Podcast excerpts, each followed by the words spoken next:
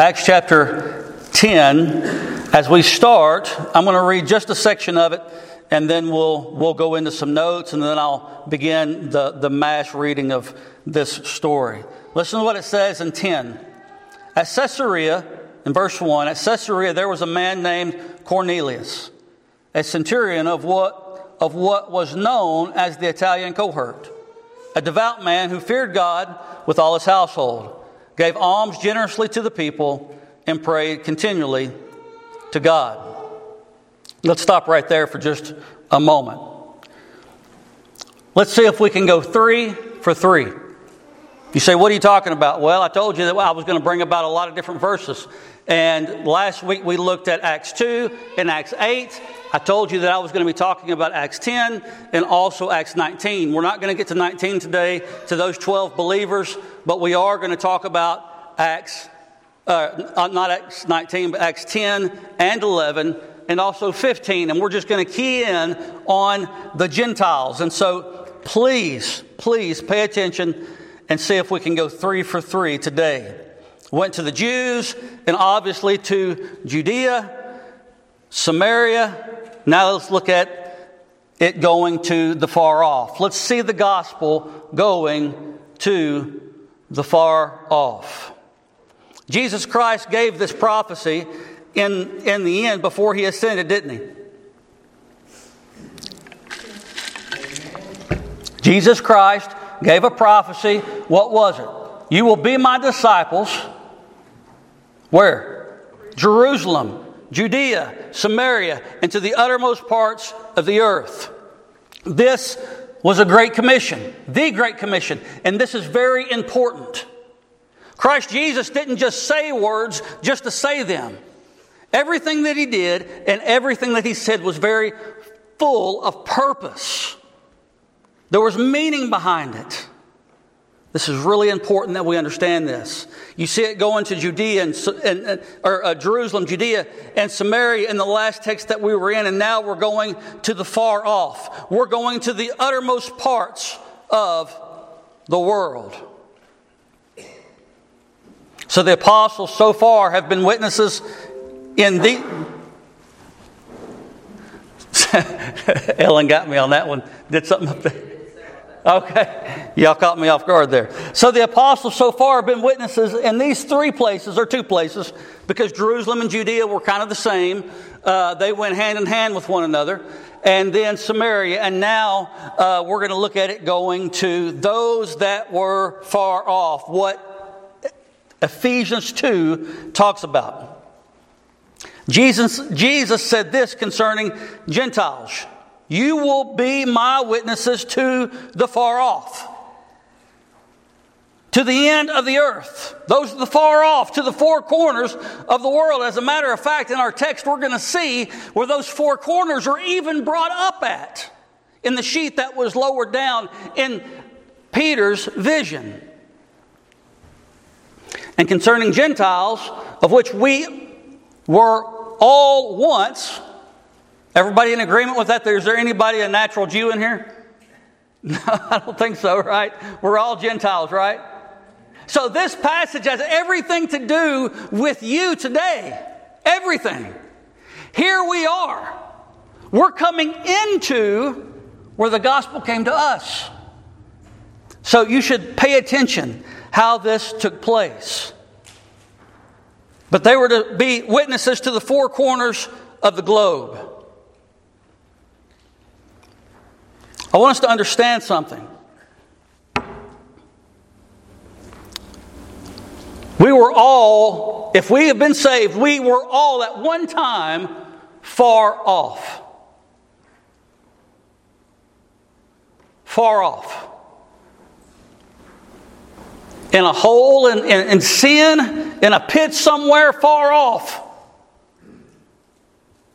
But I want us to see that there is not a mountain that the love of Jesus cannot go over. There is not a hole that he will not go to find you. There is not a pit or a cave or an ocean that he will not cross, climb through, go into, go to the bottom of to get out one of his sheep.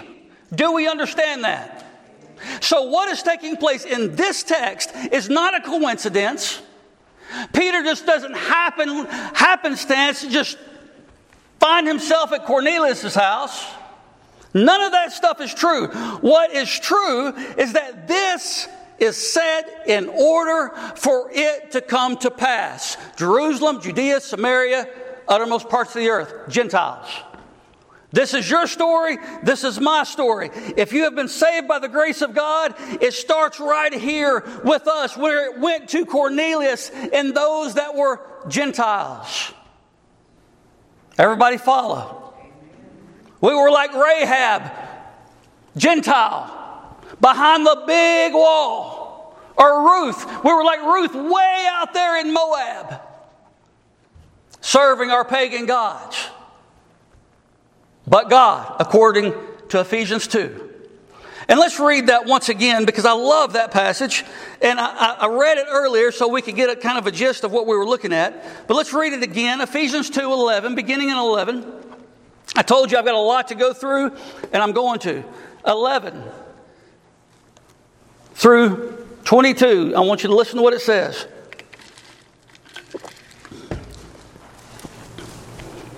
Those that were far, far off are now being brought close. And I love this. I Absolutely love it. One in Christ. Therefore remember that at one time, Ephesians 2:11, that at one time you Gentiles in the flesh called the uncircumcision, but what is called the circumcision, which is made in the flesh by hands, remember that you were at that time separated from Christ, alienated from the commonwealth of Israel, and strangers to the covenants of promise having no hope and without God in the world. That's a scary, scary place to be. That is a place that I don't want to ever go back to. And praise God by His grace, I can't ever go back to there. Amen? This is a place that is it is it is scary. We have been alienated. We have we are away from the covenants. We are away from the promises. We have no hope. We're in a wicked world without God outside of His grace. But now in Christ Jesus, you who once were far off have been brought near by the blood of Christ. How near are we talking about? What is he showing to us? How near are we seeing? Uh, are, are, we brought close to Christ? Let me tell you how near. You remember John the beloved at the Last Supper? The scripture teaches us that he was doing what? He was laid back on the chest of Christ, wasn't he? He was the youngest in the group, and he was sitting there with Christ because he was the youngest, and that was tradition. But he was laid back as if to say, You're propping me up, Christ. This is how close we have been brought to the Lord. This is how close that we have been brought. The middle wall of partition has been taken down. And I praise God today that the message of Jesus Christ went to the Gentiles. Every one of y'all should be amening that. 14, for he himself is our peace, who has made us both one and has broken down in his flesh the perfect flesh of Christ, the one that took everything upon himself. He in his flesh that was tore on the cross his blood was spilt. Broken down in his flesh, the dividing wall of hostility. That hatred and that enmity between the Jew and the Gentile, it is now gone. It is made obsolete by the blood of Christ. Obsolete. And in Acts chapter 10, we see, we see that going to the Gentiles. It was for the Jew, then the Jew slash Gentile, and then the Gentile. Praise God for that today. Listen to what it says. Go to verse 16. And might reconcile us both to God in one body through the cross, thereby killing the hostility. And he came and preached peace to you who are far off, and peace to those who are near. For through him we both have access in one spirit to the Father. So then you are no longer strangers and aliens, but you are fellow citizens with the saints and members of the household of God. Built on the foundation of the apostles and prophets, Christ Jesus himself being the cornerstone. You notice that we start there with Christ Jesus being the cornerstone. built on the foundation of the apostles and prophets. You see the apostles and the prophets there, and it is so important that we understand that because this is the order that we have. The church was not built upon Peter, it was built upon Christ. And then Peter came along and he began to preach, and all the work that he did was then added to it. Jesus Christ being himself the chief cornerstone, laying out the pattern and the dimensions for the body of Christ. And it had to be like that, always to be like that.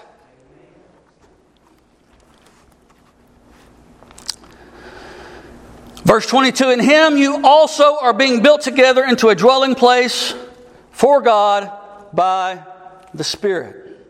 Let's go back to chapter 10 in the book of Acts. So we see that we've been brought close, we've been brought nigh by the blood of Christ. We've been brought to his side to rest upon him, like John the Beloved. So let's see the gospel go out and fulfill the words of Christ. As we look at Acts 10, Acts 11, Acts 15, you say, Pastor, that's three chapters. It is three chapters, but luckily I'm not going to read all the verses in those three chapters. Let me ask you a question. As the gospel goes to the Gentiles, do we really think, given Peter's history, do we really think that Jesus would leave him alone to accomplish this goal by himself? Absolutely not. Absolutely not. We got to remember who we're talking about here. We're talking about Simon Peter, the fisherman. Even though the Lord was doing great things in him, he was constantly relying on the Lord to work through him. And that's the whole purpose of Acts is Jesus Christ in the Spirit working through the apostles. And so here we have this setup, this meeting that's fixing to take place, and it was not by Peter's will. It just wasn't. We have to understand what's happening. Truth is, Peter would be instructed once again by the Lord in detail what to do. Peter didn't put this together. The Lord put this meeting between Peter and Cornelius together. So we see even when the, when the word of God and the gospel is going to the Gentiles, it wasn't by happenstance. No, not at all. Not at all by happenstance. Not at all by just some, some whimsical notion for Peter to go out and say, Oh, I'm going to get to this one and get to that one. No, Peter was out there and the Lord came to Peter and said, This is what's going to take place. This is what's going to happen. And then it happened. We have to understand that. If our Lord didn't do the work on our behalf, we would be useless. We would be hopeless. And we would still be dead in our sins. Everybody in agreement with that? It's the truth. Acts chapter 10, listen to what it says. I got a lot to read in 10, so just let me read, and I'll stop when I need to stop. Here's where the gospel goes to the Gentiles. Very important passage. Remember, we're talking about tongues, we're talking about healings and gifts and all of these different things.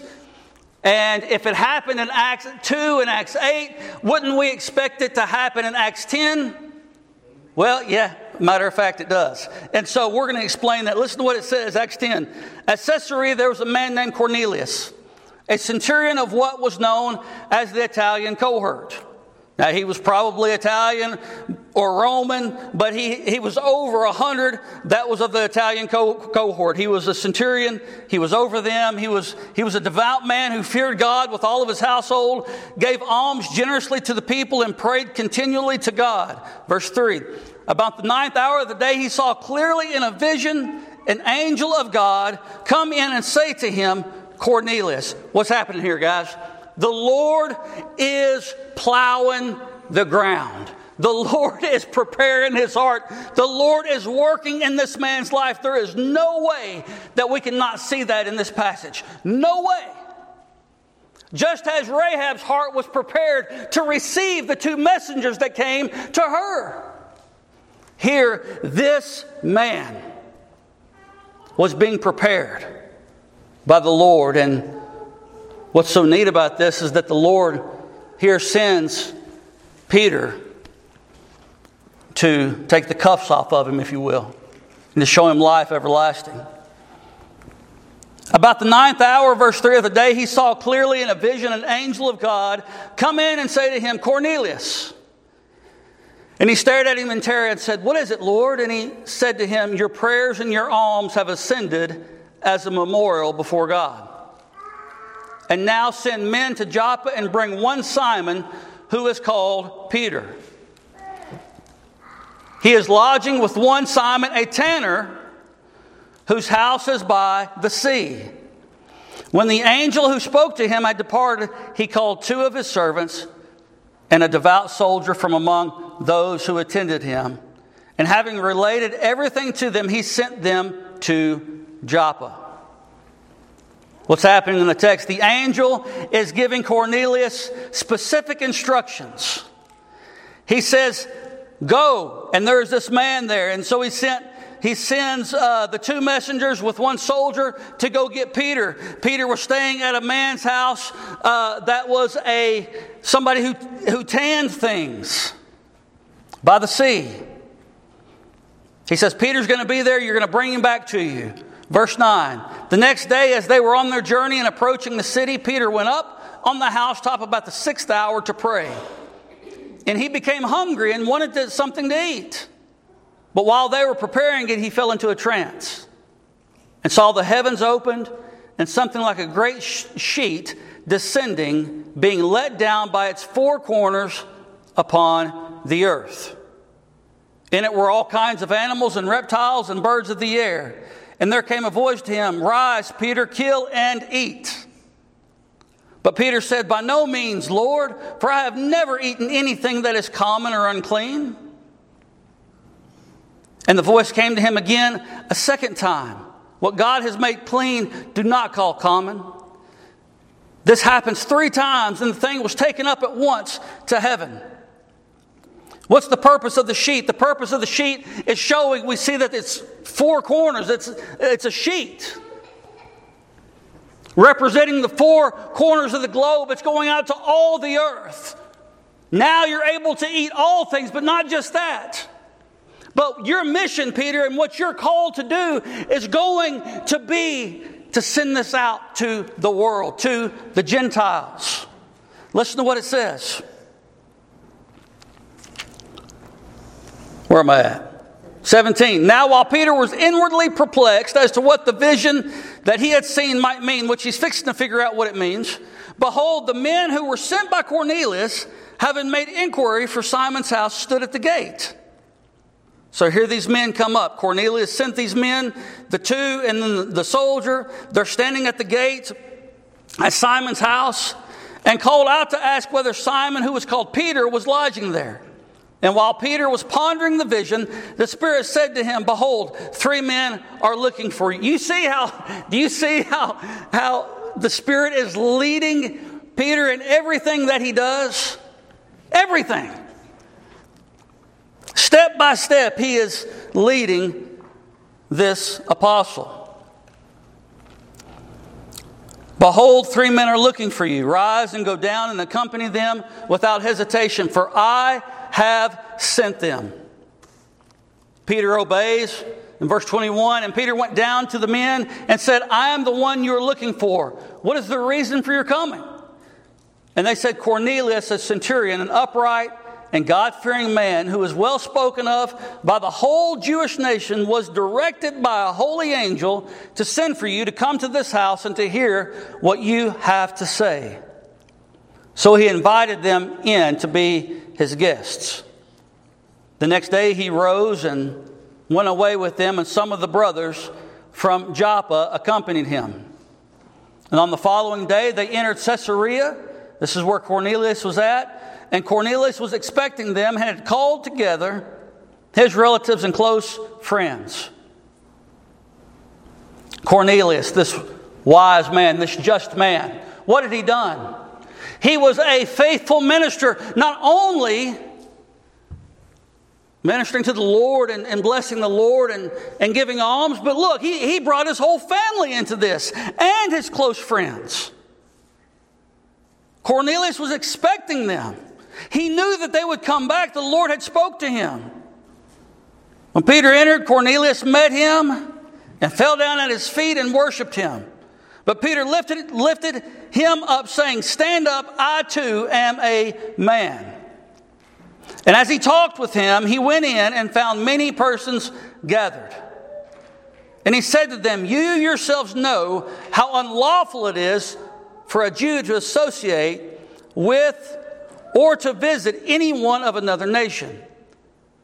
But God has shown me by the sheet that was let down over earlier, but God has shown me that I should not call any person common or unclean, speaking of the Gentiles. So when I was sent for, I came without objection. I asked then, Why you sent for me? And Cornelius said, Here he's fixing to tell the story of what happened over at the beginning of the chapter. Four days ago, about this hour, I was praying in my house at the ninth hour. And behold, a man stood before me in bright clothing and said, Cornelius, your prayer has been heard and your alms been remembered before God. Send therefore to Joppa and ask for Simon, who is called Peter. He is lodging in the house of Simon a tanner by the sea. So I sent for you at once, and you have been kind enough to come. Now, therefore, we are all here in the presence of God to hear all that you have been commanded by the Lord. So here we have, and I know this is a long text, guys, but there's no other way to break it down. Here we have Simon Peter, and he is before with the men that he had with him, and he is before Cornelius, his relatives, his friends, and Cornelius is ready and waiting to receive from Simon Peter this news. 34. This is where the Gentiles hear the good news. The gospel is preached. So Peter opened his mouth and said, Truly, I understand that God shows no partiality, but in every nation, anyone who fears him and does what is right is acceptable to him. As for the word that he sent to Israel, preaching good news of peace through Jesus Christ, he is Lord of all. You yourselves know what happened throughout all Judea, beginning from Galilee after the baptism that John proclaimed. How God anointed Jesus of Nazareth with the Holy Spirit and with power he went about doing good and healing all who were oppressed by the devil. For God was with him. And we are witnesses of all that he did, both in the country of the Jews and in Jerusalem. Who were witnesses? Peter and those that he had with him. This is important because they are bearing testimony of what happened. It's also important because they're going to bear testimony again to what happened when they were at Caesarea. We are witnesses of all that he did both in the country of the Jews and in Jerusalem.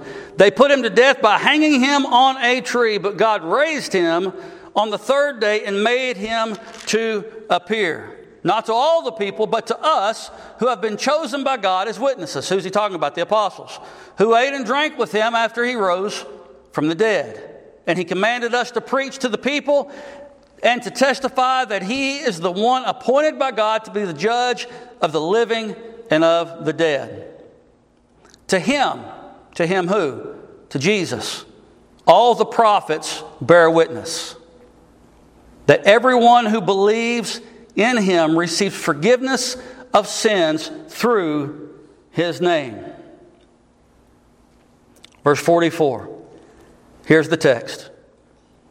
While Peter was still saying these things, the Holy Spirit fell on all who heard the word. The Holy Spirit fell. Just like it did in Acts 2, just like it did in Acts chapter 8, now here in Acts chapter 10, the Holy Spirit is falling on these Gentiles. While Peter was still saying these things, the Holy Spirit fell on all who heard the word, and the believers from among the circumcised who had come with Peter were amazed. Those that had come with Peter, they were amazed. Why were they were amazed? Because they could see what was taking place.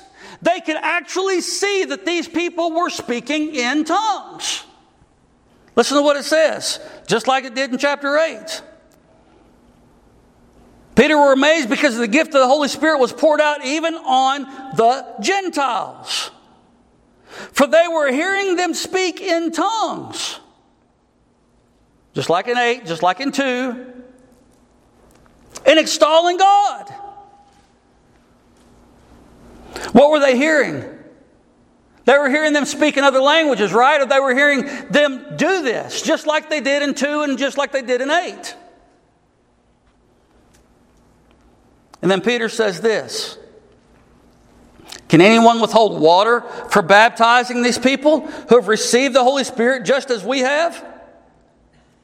You notice what he says at the end who have received the Holy Spirit just as we have. Peter is telling them that the, the men that are with him, there is no difference in the way that we received it than the way that the Gentiles received it and the way that the people from Samaria received it. It's the same. These are not gibberish tongues and babbling that nobody understands. No, not at all. Not at all. They all bear witness to this. They understood what they were saying. It says that they were, heard them extolling God. That's not confusion. That's not not understanding something. That is understanding fully what's being said. Do we understand that? They're understanding fully what was being said. Pay attention now. I want you to stay with me. Chapter 11, listen to what it says. Now the apostles and the brothers so the, the, the, gospel comes to the Gentiles, and the people believe the Holy Spirit fall on them. They show that through speaking in tongues and in different languages. Now, the apostles and the brothers who were throughout Judea heard that the Gentiles also had received the word of God. So when Peter went up to Jerusalem, the circumcision party criticized him, saying, You went to uncircumcised men and ate with them. But Peter began to explain it to them in order. Here we have this sequence of events that's laid out yet again. It was told to Cornelius, it was laid out to Simon Peter, then Cornelius told it to Simon Peter, and now Simon Peter is here laying it back out to the church. Why is the story being told over and over and over and over? Because it's important. And the reason why it's important is because it's going to the Gentiles. And they had to make sure and authenticate that this was right. Seven witnesses there. Three times this story is shared about this incident. We shouldn't get it wrong.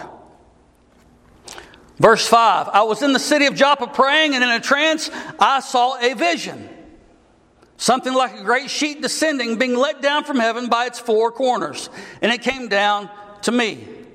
Looking at it closely, I observed animals, beasts of prey, and reptiles, and birds of the air. And I heard a voice saying to me, Rise, Peter, kill and eat. But I said, By no means, Lord, for nothing common or unclean has ever entered my mouth. But the voice answered a second time from heaven, What God has made clean, do not call common. This happened three times, and all was drawn up again into heaven. And behold, at that very moment, three men arrived at the house in which we were sent to me, sent to me from Caesarea, and the Spirit told me to go with them, making no distinction. These six brothers also accompanied me. Remember, there was seven, including Peter, seven witnesses. And we entered the man's house. And he told us he had seen the angel stand in his house and say, Send to Joppa and bring Simon, who is called Peter. He goes back over this. He will declare to you a message by which you will be saved, and you and all your household. As I begin to speak, 15, as I begin to speak, the Holy Spirit fell on them. Listen to what it says, and I want you to get a pen out and I want you to mark this because I want us to understand when we are confronted with these issues in our society, that speaking as tongues is babbling, that it's a holy prayer language, I want us to go back to these verses and say, wait a second, no, it's not. It was used to communicate the gospel message to the four corners of the globe. These are important verses and you need to mark them down. Listen to verse 15. As I begin to speak, the Holy Spirit fell on them just as on us at the beginning. What's he saying? The same way it fell on us when we was in the upper room on the day of what? Pentecost. I have yet to come across babbling tongues that nobody understands. Have y'all? We're in the 11th chapter in Acts. You would think that it's all the way to the Gentiles now that we would come across that if it was in the scripture and if it was important for us. But not yet. Listen to what it says. Just as on us at the beginning. And I remembered the word of the Lord, how he said, John baptized with water, but you will be baptized with the Holy Spirit. Verse 17, you want to mark.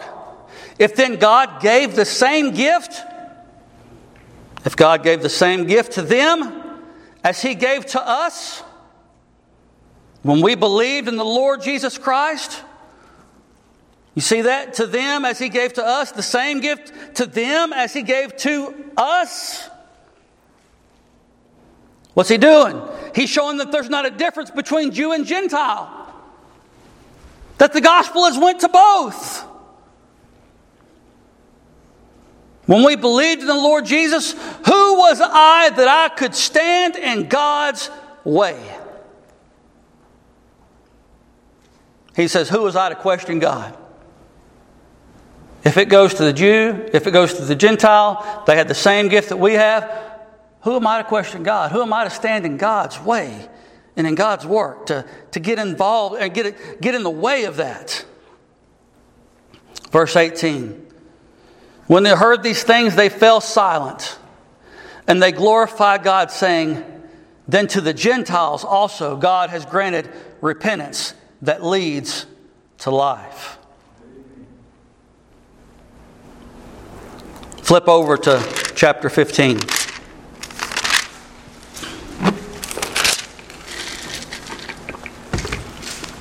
You say, Why are you giving me so many passages of Scripture? Because I'm showing you that I'm not cherry picking Scriptures. I'm showing you that the God, God's Word is full. God's Word is full of evidence that the speaking in tongues done then was what we know it to be now, what we preach and teach here at Grace. That Peter stood up and spoke his language, and they heard them in their own language. That was speaking in tongues. And that's in fact what was taking place, what happened. Listen to what it says, Acts 15, 7 through 9. Here we are among the, the Pharisees and the law of Moses, talking about the law of Moses, and the elders were gathered together and they're, they're debating again. They're debating again, Acts 15, 7 through 9. Listen to what it says. And after there had been much debate, Peter stood up and said to them, Brothers, you know that in the early days God made a choice among you, that by my mouth the Gentiles should hear the word of the gospel and believe. Verse 8 And God, who knows the heart, bore witness to them by giving them the Holy Spirit, just as He did to us. And He made no distinction between us and them, having cleansed their hearts by faith. by giving them the Holy Spirit, just as He did to us. What can we conclude by all of these passages of Scripture? What can we see? What, what is going on? First, first, just like last week, tongues were actually languages. Actually, languages. It wasn't some crazy euphoric babbling that nobody could understand. As we see in so many movements across the globe today that has infiltrated the churches.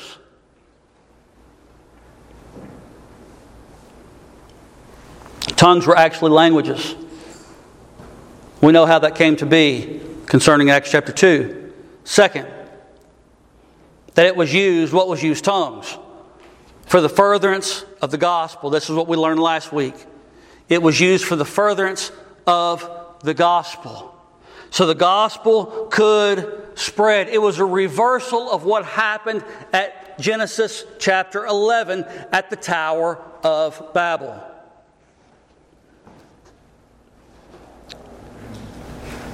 The Gentiles had the gift so that they could speak to other nations. They were going to spread this out.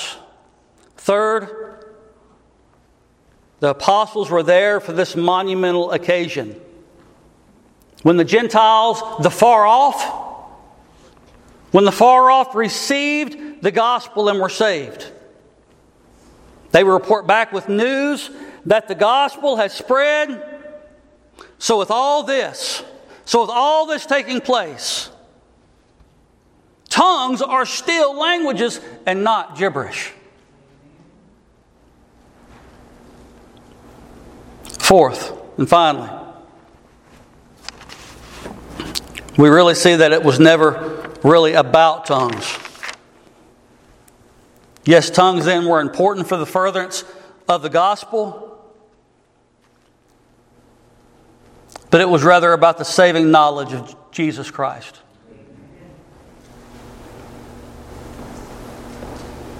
This is what the tongues were speaking about.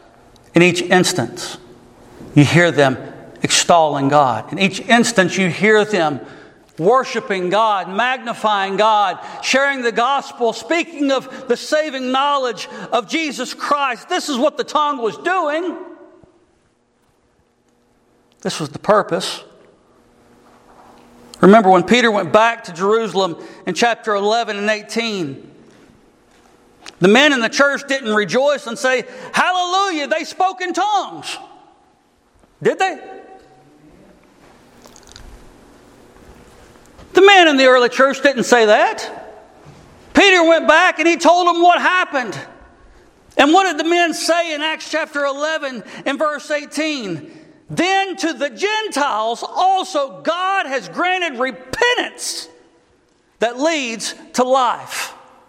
God has granted repentance that leads to life. They didn't say, way to go, they spoke in tongues.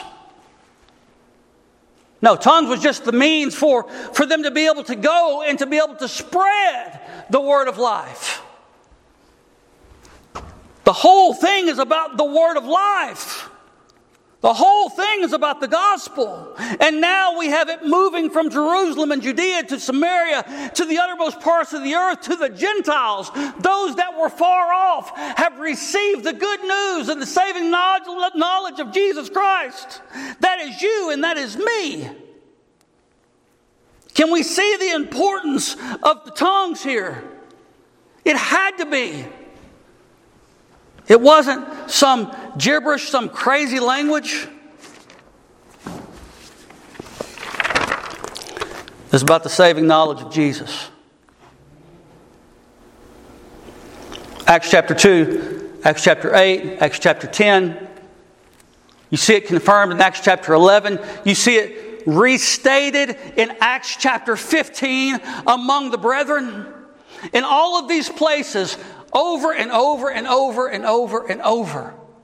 It is still the same thing, it has not changed. Then you go over to Acts 19, which I want you to read. I'm not going to teach over it. I want you to read it. We'll teach over it when we get there. You go to Acts 19, and the same story follows this theme in the book of Acts. It was about what the apostles were speaking.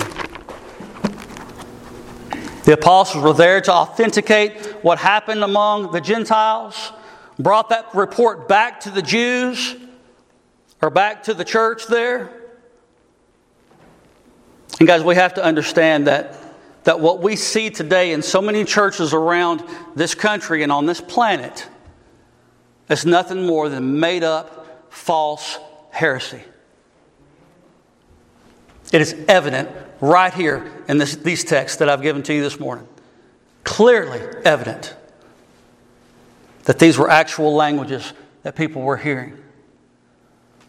And it was for the furtherance of the gospel. It was done in order, just as Jesus said it would be done in order. And his will was accomplished, just as he said it would be accomplished. Peter was the spearhead, the tip of the spear for this, going to the Gentiles. And I praise God for that this morning, because the Gentiles means you and me. Let's pray.